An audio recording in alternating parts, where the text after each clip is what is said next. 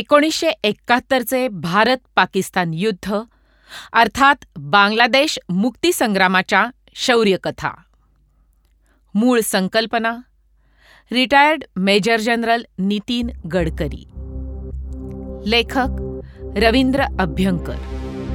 आवाज वंदना गरगटे संजय डोळे शैलेश म्हापणकर आणि सागर नाईक. सूत्रधार दत्ता सरदेशमुख. संगीत Amit Patil.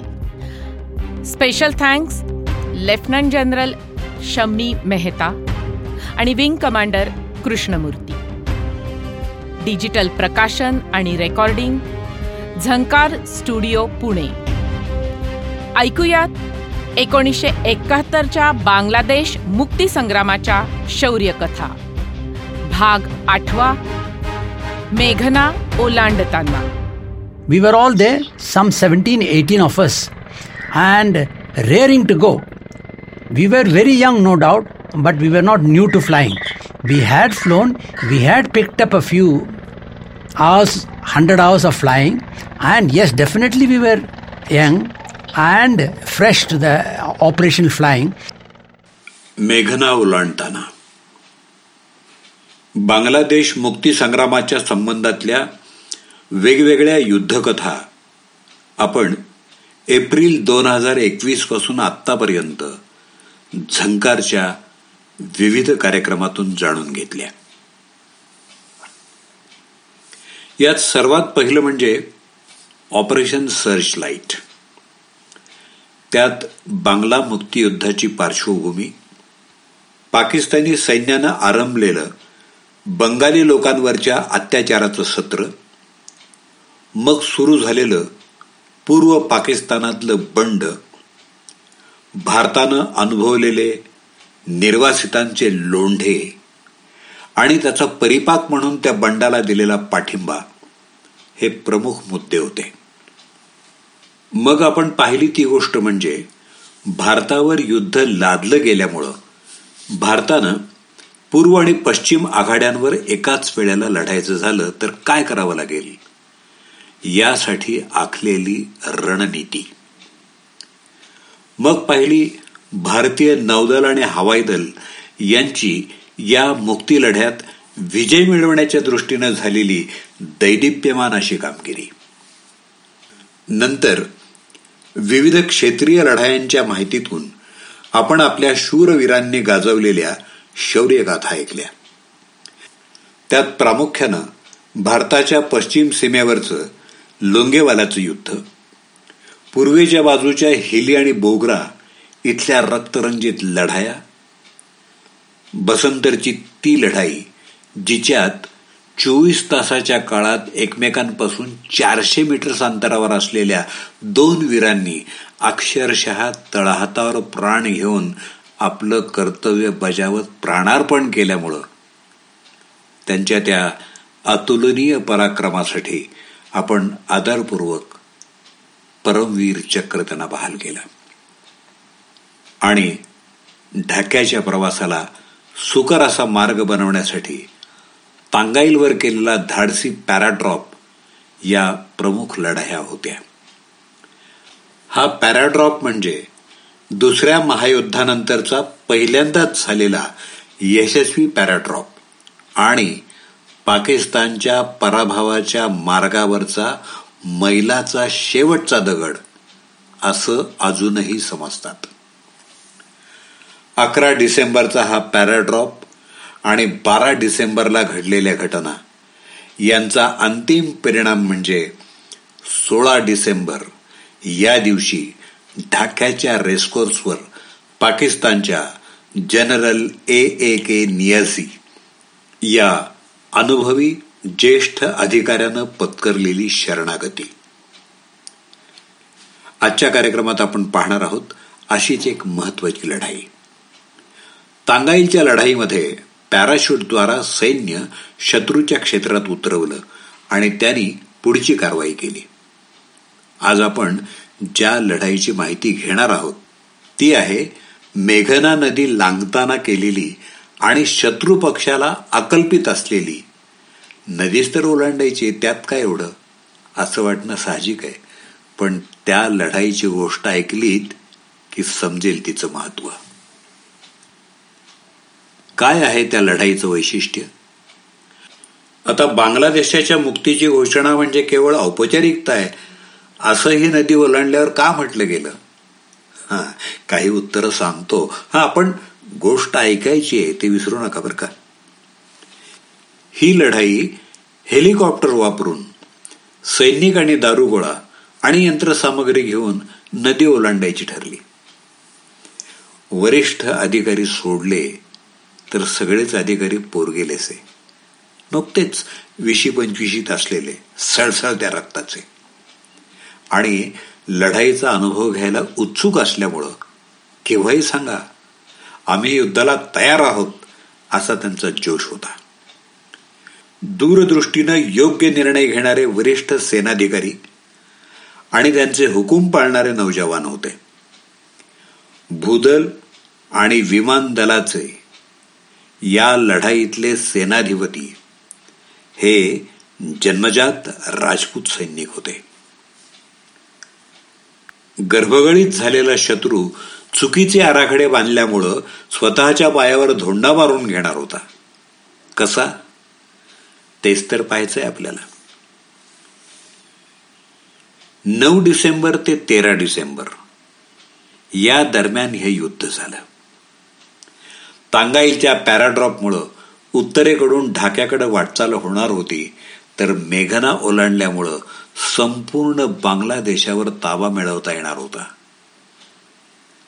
फोर कोरचे कमांडर होते lieutenant general Sagat Singh P V S M Padmabhushan. कोणतीही लढाई न हरलेले कर्तबगार अधिकारी असा त्यांचा लौकिक असलेल्या त्या अधिकाऱ्याला आपण हा कार्यक्रम अर्पण करूया.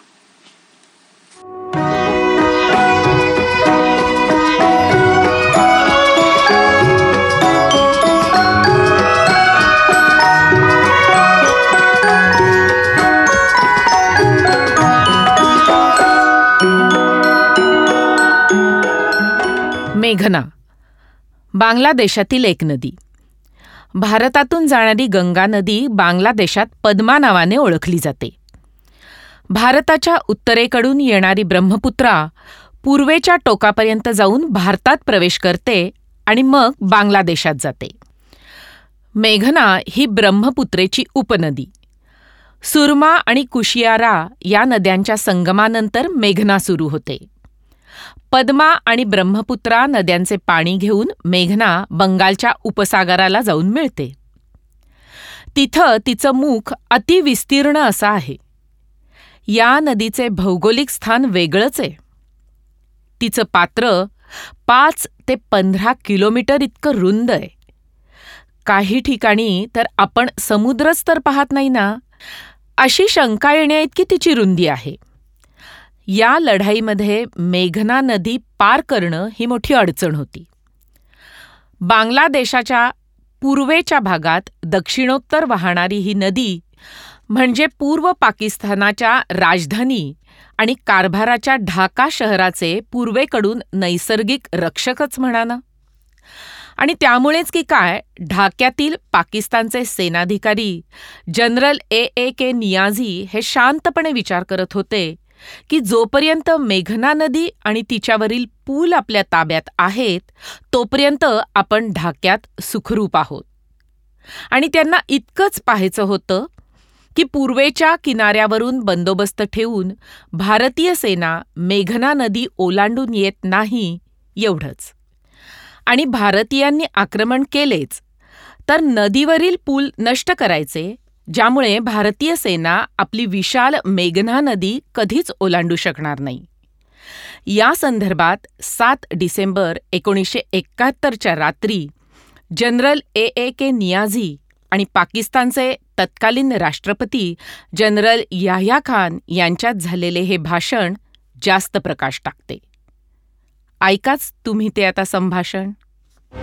जनरल नियाझी साहब आपकी डक्का बचाने की तरकीब क्या है?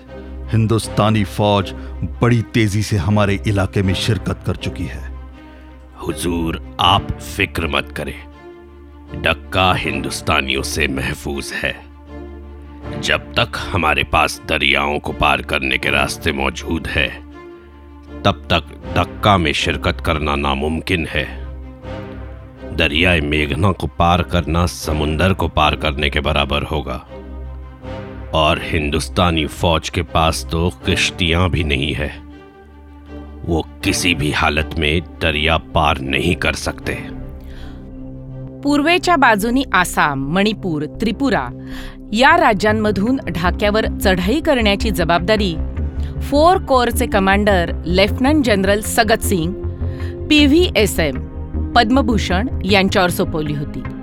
आणि ही चढाई करताना तीन भारतीय राज्य पार करून पूर्वेतील पाकिस्तानातील त्या बिकट भूप्रदेशात लढाईच्या दृष्टीने येणाऱ्या अडचणी त्यांना चांगल्याच माहिती होत्या. आता युद्धक्षेत्र कसं होतं ते पहा बरं जरा. उत्तरेला सिलवटचा पर्वतीय प्रदेश मधला मेघना नदीचा जलयुक्त फुगीर भाग दक्षिणेला चितगावचं जंगल आणि डोंगरी भाग. असे एका बाजूला तर समुद्राचे पाणी आणि नदीच्या मुखाजवळचा गंगेचा त्रिभुज प्रदेश दुसऱ्या बाजूला. इतक्या विविध प्रकारच्या तीन क्षेत्रातील भूभाग काबीज करून मेघना नदीच्या पूर्व किनाऱ्यावर संपर्क करायचा अशी कामगिरी लेफ्टनंट जनरल सगत सिंग यांच्यावर सोपवली होती. पण सगत सिंग यांची नजर या कामाच्या पलीकडे ढाक्यावर रोखलेली होती. पंधरा दिवसांची लढाईची मुदत ठरवली असल्यामुळे या मुदतीत ढाका ताब्यात घेणं शक्य होणार नाही असं वाटून तशी मोहीम आखण्यास भूदलाच्या दिल्ली येथील मुख्यालयातील वरिष्ठ अधिकारी अनुकूल नव्हते. या पार्श्वभूमीवर मेघना नदी लांघण्याची ही लढाई आपण समजून घेतलीच पाहिजे. चौथ्या कोरची सर्व कारवाई ही सिल्हट भैरव बाजार आणि कोमिल्ला या तीन केंद्रांवर लक्ष ठेवून नक्की केलेली होती. सिल्हट उत्तरेला होतं तर कॉरोनेशन ब्रिज या मेघना नदीवरच्या महत्त्वपूर्ण पुलानं जोडलेली आशुगंज आणि भैरव बाजार ही गावं मध्यभागी होती. आशुगंज इथं पोहोचण्यासाठी आगरतळ्याच्या पश्चिमेला असलेल्या पूर्व पाकिस्तानातल्या आखुरा या सीमेवरील गावातून जावे लागणार होते. आणि या मार्गानं कॉरोनेशन ब्रिजच्या दिशेनं जाण्यासाठी आत शिरणाऱ्या भारतीय सैन्याला पाकिस्तानी सेनेनं कडवा विरोध केला. काय झालं हो नक्की? त्या युद्धात प्रत्यक्ष भाग घेतलेले लेफ्टनंट जनरल शमी मेहता यांच्याकडून आपण त्याबद्दल ऐकूयात. Welcome listeners we have today with us lieutenant general Shammi Mehta P V S M AVSM and Bar, and VSM, former Army Commander of the Indian Army. Welcome to you, sir, to the show of Zankar Studios. Sir, today we would be covering the eighth episode in the series, The Heroic Tales of Bangladesh Mukti Sangram, Birth of a Nation. The focus will be on four corps offensive in the east and in specific 57 Mountain Division. You were a part of that operation and we would like to take benefit of your personal experiences to bring to our listeners the real life stories of the war.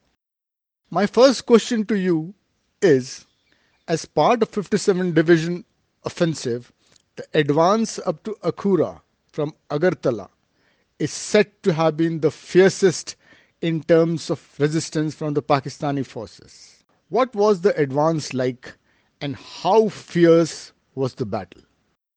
I'm glad, Nitin, the way you phrased the question. Definitely the start was the fiercest that at least I saw along this axis. But this part of the advance of 57 Div under 4 Corps was important because it started in Agartala, which is now the capital of Tripura, and moved on to Akhara, which was then the border town, held as a strong point by the adversary, and strong in every sense of the word, starting from mines to obstacles to infantry to searchlights, so that we don't close onto it. Everything that they could put into Akhara, they did. And to that extent, it was the fiercest. But the advance from Agartala to Akhara, I would say is a classic example of how the adversary can be beaten down irrespective of his level of preparation. And it was a masterstroke done by 311 Mountain Brigade, led by Brigadier Misra, whose constituents of four guards, led by Colonel Himmat Singh, 18 Rajput, led by Colonel Verma, 10 Bihar, which was led by Colonel Soni, my own independent squadron, which was in support, and of course, the Air Force by then had virtually dominated the airspace. So it was a fierce battle. It was classically held. It was masterfully planned. The enemy defended as much as they could, but in 72 hours they crumbled. And to that extent, the start of 57 day operations under 4 Corps by the leadership of 311 Mountain Brigade will stand out as an ex- outstanding example of how a prepared enemy position could be demolished in 72 hours. In 24 hours, we recovered. Then we supported the attack of 18 Rajput, thereby hang the tail in relation to what the the classical part of the battle was four guards encircling the enemy, armor moving in, the infantry closing in, done by 10 Bihar, and the 18 Rajputan putting in an outstanding assault across the railway line, and some very good and very intimate support from artillery by Colonel Behel, who was then commanding the artillery 65, 65 Mountain Regiment. I think all put together, we surprised the enemy, although we were so close to him. He had no clue what we were going to do. And the victory in Agartala, from Agartala to Akhara, should be seen in the context of that once uprooted at Akhara, I don't think the enemy did anything else but panic. General Sagat Singh यांच्या डोक्यात असलेल्या विचारांमध्ये दक्षिणेकडून चढाई करताना आग्नेयेच्या ढाक्याच्या वाडग्यातील दौडकांडी इथून मेघना ओलांडून ढाक्याला पोहोचता येईल असाही विचार होता. तीनही ठिकाणी पाकिस्तानी सैनिक आक्रमण करणाऱ्या भारतीय सैन्याबरोबर अटीतटीनं लढत होते. इंच इंच जमिनीसाठी संघर्ष करत होते. सात आणि आठ डिसेंबरला जनरल सगतसिंग यांच्या लक्षात आलं. की आपल्या चढाया योग्य दिशेनं होत आहेत. पण मेघना ओलांडायची झाली तर त्यासाठी आवश्यक ती नदी ओलांडण्याची ठिकाणं आपल्या ताब्यात नाही आहेत when we were closing in to the bridge before we had complete the closure from the flank which eighteen Rajput and ten Bihar doing they was an advance taking place frontally from four guards at some point in time the co commander decided to pull out four guards and put them on a helilift The pulling out of four guards reduced the pressure on the enemy, but not knowing that the pressure had been removed, the div commander of the enemy had already blown up the bridge.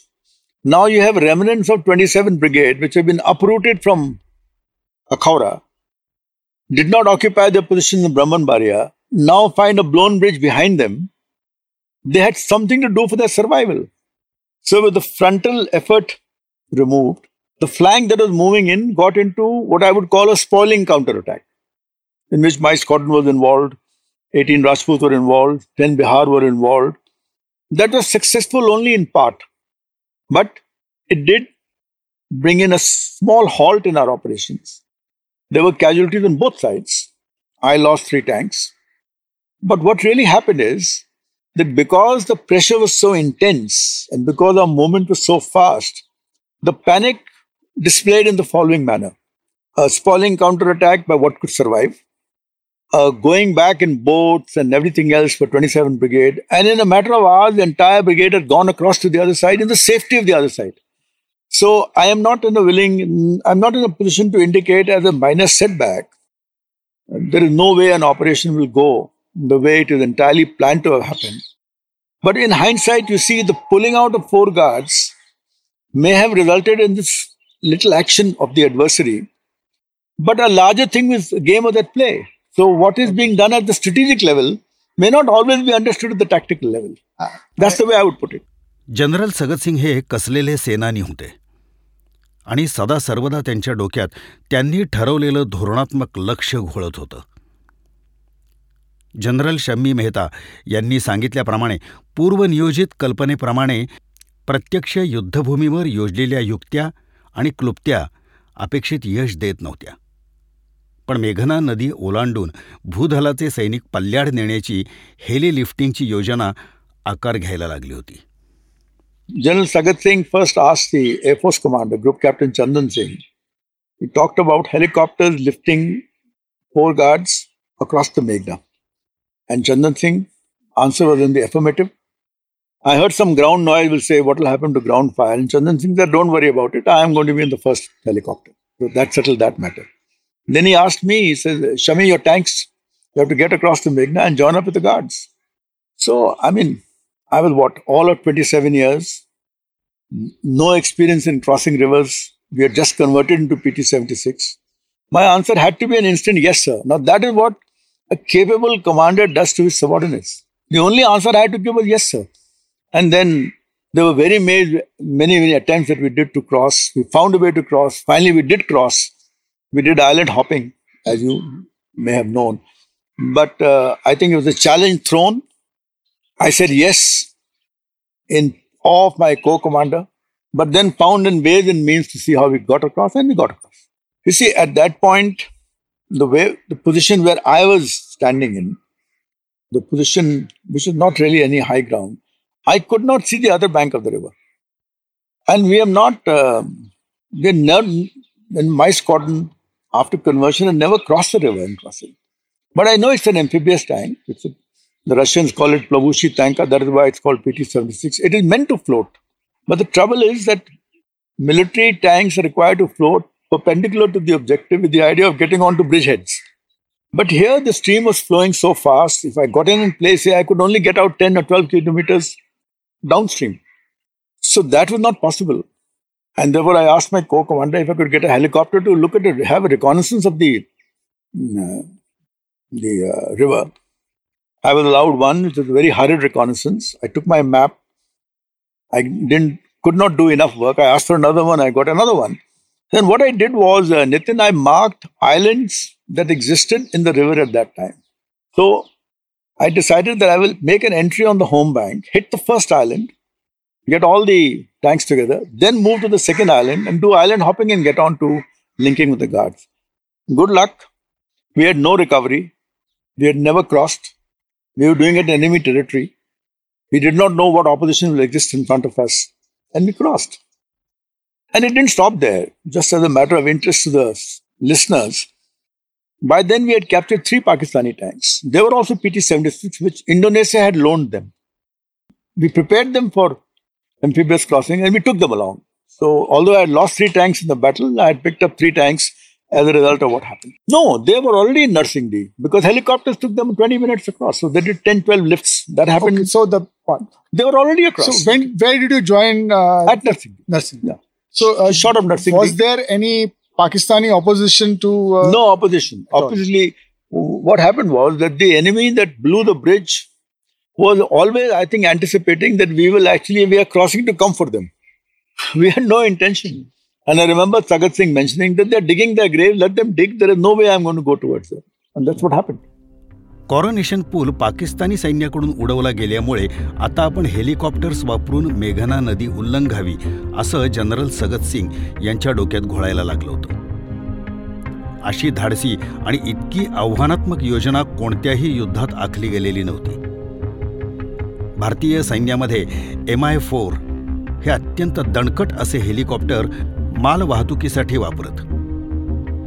एक company इतकं सैन्य म्हणजे अंदाजे जास्तीत जास्त दीडशे ते दोनशे सैनिक. तर एक कंपनी इतकं सैन्य स्थलांतरित करण्यासाठी अशा हेलिकॉप्टरचा वापर करे पण जनरल सगत यांना एक बटालियन इतके म्हणजे आठशे ते एक हजार सैनिक स्थलांतरित करायचे होते आणि तेही रात्रीच्या वेळेस. विमानदलाच्या त्यावेळच्या अधिकाऱ्यांमध्ये एक होते आजचे विंग कमांडर कृष्णमूर्ती. आपल्या वयाची वीस वर्ष पार केलेले ते एक धाडसी युवक होते. तसेच त्यांचे अन्य सहकारी. साऱ्यांचेच बाहू लढाईसाठी स्फुरत होते आणि काहीही झालं तरी ही लढाई यशस्वी करायचीच हे त्यांनी मनोमन ठरवलेलं होतं. विंग कमांडर कृष्णमूर्ती यांना प्रत्यक्ष भेटण्याची संधी मिळाली की पाहूया ते काय म्हणतात ते. विमानदलात सेवेवर रुजू झाल्यानंतर लगेचच लढाईवर जावे लागेल याची त्यांना काही खात्री होती का? We were barely out of the teens to put it in a kind of you know very attractive term but we were all twenty two twenty three and my own flight commander was twenty nine and the C O was just early thirties we had assembled a few months earlier from various squadrons सैनिकांना घेऊन मेघना नदी ओलांडायची आहे हे त्यांना कधी समजलं? या प्रश्नाला त्यांनी दिलेलं उत्तर आश्चर्यचकित करणारं होतं you will be shocked and surprised that we didn't know till the last minute. Why I said I must give you some background because when we did the Silat SHBO, Special Heliborne Operations, that was the time it was realized that the mercy missions can be converted onto mild offensive वेगवेगळे बहुरंगी तरुण एकत्र करून बनवलेल्या त्या तुकड्यांनी रात्रीच्या वेळेस उड्डाण करून सैनिक आणि युद्धसामुग्री स्थलांतरित केली. त्या साऱ्याचं वजन त्या हेलिकॉप्टर्सच्या नियत मर्यादांपेक्षा कितीतरी जास्त होतं. आणि हे सारं करण्याचं मुख्य कारण म्हणजे भारतीय भूदल ढाक्याला पोहोचवण्यास हेलिकॉप्टरचा पुष्कळ फायदा होईल याची भूदलाच्या आणि हवाई दलाच्या नेतृत्वाची खात्री पटली होती. So when we come to the मेघना that is a time when Chandan Singh group captain Chandan Singh and general Sagat Singh two Rajput got together and plan this is what we are going to do what we are going to do is help the Indian army Though the Indian army had told him very clearly that you are not going to cross the Meghna. You are not going to come anywhere near Dhaka. It is for the troops from the north, north, northwest will come. These people decided and told the army, Eastern Command. Eastern Command boss, General Arora, very clearly told him, with we have witnesses to have heard this, said, Sagat, you are not doing any such thing. Sagat said, Yes, sir, I am doing it. शत्रूचा गोळीबार सुरू असतानाही हेलिकॉप्टरची उड्डाणं सुरूच होती. गोळ्या हेलिकॉप्टर्सला लागत होत्या तरीही त्यांचा युद्धावेश इतका जबर होता की त्यांनी सैनिकांचे स्थलांतरण सुरूच ठेवले. Please remember there were sporadic flying even when the intelligence told us that the place has been softened I am using the word softened which means that enemy forces have been put down and they are restricted to their own pockets. So, what happens is one odd small group firing the helicopter, we had bullet holes. But by and large, we didn't have anti aircraft guns firing at us. And we were also low. So that the others did not know that they knew the noise, they heard the noise, but not the helicopter. So we were doing take off, fly for a few minutes, and land. By the time they realize something is flying, we have already landed. We dropped the thing. Imagine Gorkha rifles, we dropped them and they had no food for two days. They had no arms and ammunition, but they were fighting against the enemy on the spot. So this is the kind of happiness we had when we did so what we did was good and how it is going to be helpful to us we knew then and there. Pakistani सेनाधिकाऱ्यांनी त्यांच्या वरिष्ठांचा हुकूम पाळला नाही ही गोष्ट आपल्या सैन्याच्या फायद्याची ठरली. म्हणजे त्याचं झालं असं की पाकिस्तानी सैन्याच्या फोर्टीन डिव्हिजन सेनाधिकारी जनरल मजीद यांना त्यांचे वरिष्ठ जनरल नियाझी यांनी आदेश दिला की तुमची फोर्टीन इन्फंट्री डिव्हिजन ढाक्याला हलवा. ते न ऐकता त्यांनी त्यातली एक ब्रिगेड सिल्व्हट इथं हलवली. आणि उरलेलं सैन्य युद्ध संपेपर्यंत भैरव बाजार इथे सुरक्षित ठिकाणी हलवलं. जर त्यांनी मिळालेल्या आदेशाप्रमाणे कारवाई केली असती तर हेलिकॉप्टरमधून उतरवलेलं भारतीय सैन्य रायपुरा आणि नरसिंगडी यांच्यामध्ये त्यांच्या डिव्हिजनच्या कात्रीत सापडलं असतं आणि बांगलादेश मुक्तीसंग्रामाचा इतिहास काही वेगळाच झाला असता. दिलेली आज्ञा पाळली नाही म्हणून जनरल नियाझी यांनी जनरल माजिद यांना लष्करी सेवेतून बडतर्फ केलं ही घटना पाकिस्तानी सैन्याच्या मनोबलाची स्थिती दर्शवते पाकिस्तानी सैन्याचे त्यावेळचे मनोबल याबद्दल जनरल शम्मी मेहता यांना विचारलं असता ते काय म्हणाले ते ऐका thank you sir sir. So you have the full the full spectrum. What do you think of General Sagat Singh's leadership style then, when you were in war, and now in hindsight after having seen all these posts? Uh, Nitin, I had not met him before that. I think he was an outstanding field commander, the best that I think the country has produced since independence, under battle conditions, as a battle commander.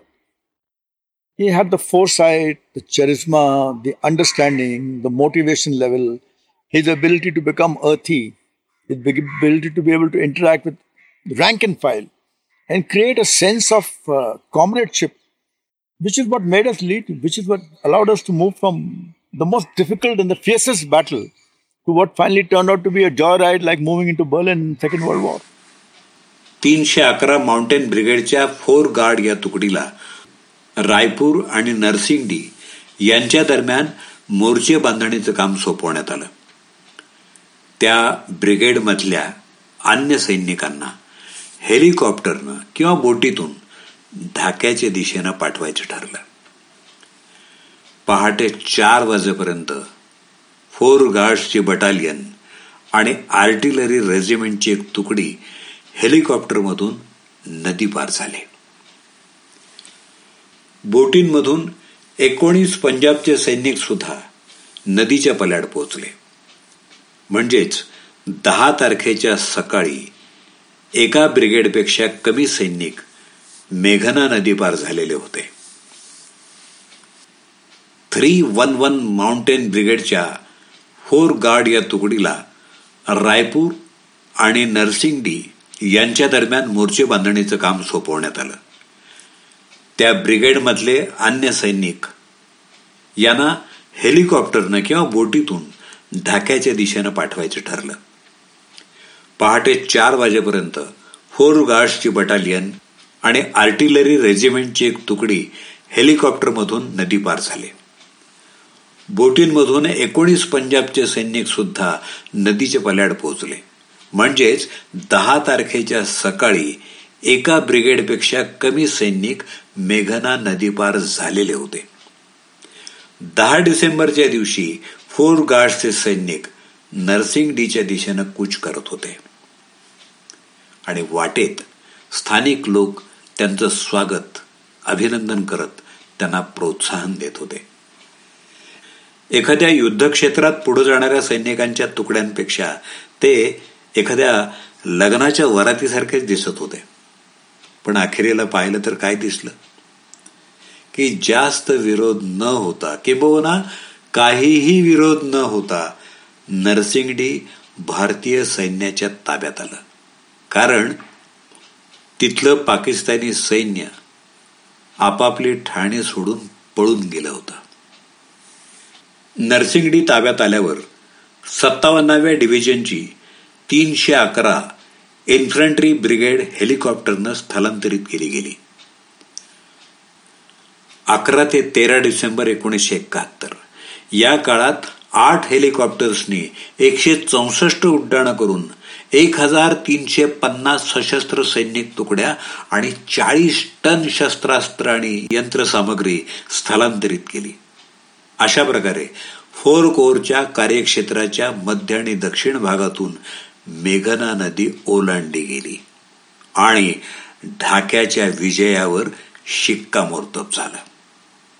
आणि सोळा डिसेंबर या दिवशी बिनशर्त शरणागतीचा करार झाला सुद्धा. केवळ चौदा दिवसात एखाद्या देशाला स्वतंत्र करण्याची ही बहुधा पहिलीच वेळ असावी. फोर कोरचे हे हल्ले म्हणजे रोमेल आणि गडेरियन यांच्या ब्लिट्स क्रीक हल्ल्यांसारखेच मानले जातात. ब्लिट्स क्रीक हल्ल्यांसारखेच मानले जातात.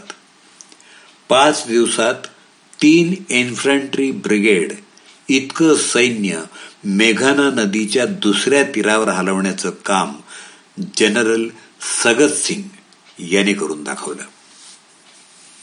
ईशान्य पूर्व आणि आग्नेय या दिशांनी ढाक्यावर हल्ला करण्यासाठी पायदळाच्या बटालियन्स चिलखती दळ आणि इंजिनिअरिंग डिव्हिजन सज्ज होती. पण त्याच वेळेला पाकिस्तानी सेनाधिकाऱ्यांनी शरणागतीचा निर्णय जाहीर केला. बऱ्याच ठिकाणी जनरल सगत सिंग यांच्या नेतृत्व क्षमतेचा अभ्यास केला जातो आणि म्हणून त्याचा विशेष उल्लेख केला पाहिजे. मेघना नदीवर हेली ब्रिजद्वारा हल्ला करण्याची कल्पना त्यांच्याच डोक्यातली होती. प्रत्यक्ष लढाई सुरू होण्याच्या आधीपासून त्यांचा या गोष्टीवर विचार सुरू होता. संधी मिळताच उभ्या दिशेनं हल्ला करून शत्रूला चकित करायचं आणि जिंकायचं हा त्यांचा उद्देश होता. मेघना नदी ओलांडू नका असे स्पष्ट निर्देश असताना सुद्धा. त्यांनी धडाडीनं घेतलेल्या या मेघना नदी उल्लंघनाच्या योजनेला अनेकांचा विरोध होता. पण जनरल सगत सिंग हे कसलेले सेनाधिकारी होते? आपल्याला संधी मिळताच आपण पुढाकार घेऊन शत्रूवर असा दबाव आणायचा की त्यामुळं तो आपल्याला संधी प्राप्त करून देतो अशी धारणा असलेल्या मॉन्कॉ मेरी आणि पॅटन अशा दिग्गज सेनाधिकाऱ्यांच्या खांद्याला खांदा लावून वावरण्याची त्यांची योग्यता होती. त्यांनी आपल्या वरिष्ठांना कळवलं. मी कोअर कमांडर आहे आणि आलेल्या संधीचा फायदा करून घेणं हे माझं काम आहे. जर मी मेघना नदी ओलांडावी अशी संधी आपणहून माझ्यासमोर आली आणि माझ्यासमोर तयार लक्ष आलं तर मी ती संधी साधणारच. मग मी तुम्हाला मेघनेच्या पूर्व किनाऱ्यावर थांबवून ठेवायचं. नदीचा पश्चिम किनारा आणि त्या पलीकडचा भागही मी तुमच्या हवाली करून टाकला. तुम्हाला तर आनंद व्हायला हवा. काही जण नेतृत्व गुण घेऊनच जन्माला येतात. जनरल सगत सिंग त्यांच्या जातकुळीतले होते. ते असंख्य लढाया लढले आणि एकाही लढाईत त्यांनी पराभव पत्करला नाही. Nitin, I had not met him before that. I think he was an outstanding field commander, the best that I think the country has produced since independence under battle conditions, as a battle commander. He had the foresight, the charisma, the understanding, the motivation level, his ability to become earthy, his ability to be able to interact with rank and file and create a sense of uh, comradeship, which is what made us lead, which is what allowed us to move from the most difficult and the fiercest battle to what finally turned out to be a joyride like moving into Berlin in Second World War.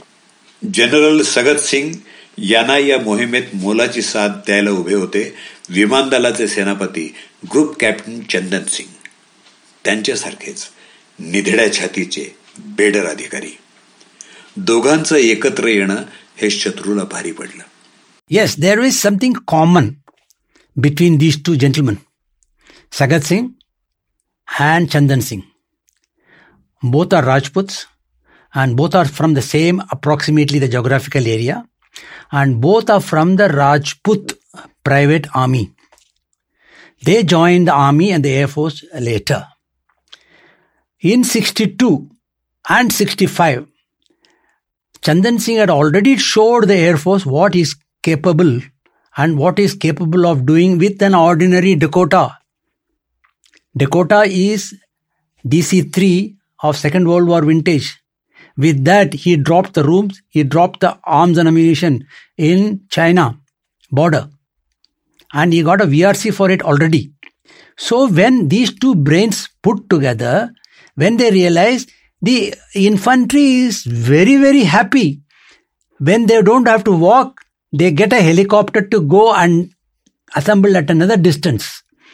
Okay, so when these people realize that this is possible, this is the time they said, please let us use all the available helicopters instead of casualty evacuation. Casualty evacuation can, can be done by the Chetaks, the Mi force, which is capable of, you know, like 10, 20 people, two tons it can carry, and let us use it. That is how the Meghna crossing, the the seed was dropped in the Sylhet drops itself. एक मुलाखत देताना general Sagat Singh म्हणतात भय म्हणजे काय आहे ते मला नाही माहिती हेलिकॉप्टरमधून हवेत असताना एखाद्या ससाण्याप्रमाणे त्यांची नजर जमिनीवरच्या त्यांच्या लक्षावर रोखलेली असे आणि योग्य क्षण येताच ते खाली भरारी मारत आणि ते लक्ष टिपत. ढाक्याच्या रेसकोर्सवर शरणागतीच्या करारावर सह्या करून झाल्या आणि सर्व अधिकाऱ्यांच्या ओळखी करून देण्यात आल्या. उदास चेहऱ्याच्या जनरल नियाझी यांच्याशी जनरल सगत सिंगांचा परिचय करून दिल्यावर जनरल नियाझी म्हणाले या अल्लाह आपने नाकाबिले तसव्वुर को अंजाम दिया.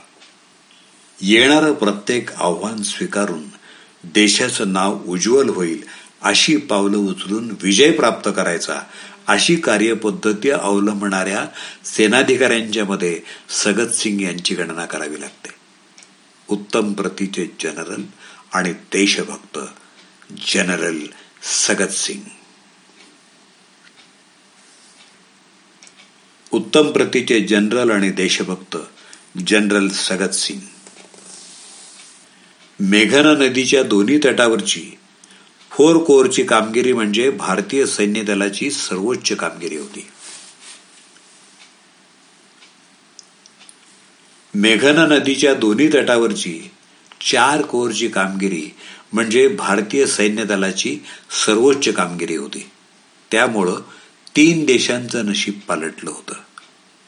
तो भारताचा सर्वोत्तम काळ होता.